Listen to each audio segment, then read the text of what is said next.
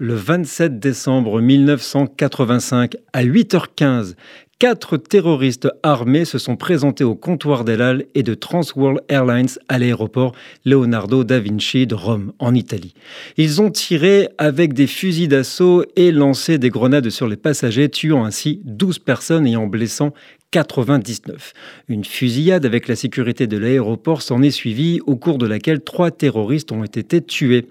Une quatrième personne blessée a été arrêtée par la police italienne. Hospitalisé dans un état grave, il s'est déclaré extrémiste palestinien avant de perdre connaissance. Quelques minutes plus tard, trois hommes armés ont organisé une attaque similaire à l'aéroport autrichien de Vienne. Ils ont lancé des grenades dans les lignes d'embarquement des vols à destination de Tel Aviv, tuant deux personnes et en blessant 47 autres. Une troisième victime décédera deux mois après des suites des blessures causées par l'une des grenades.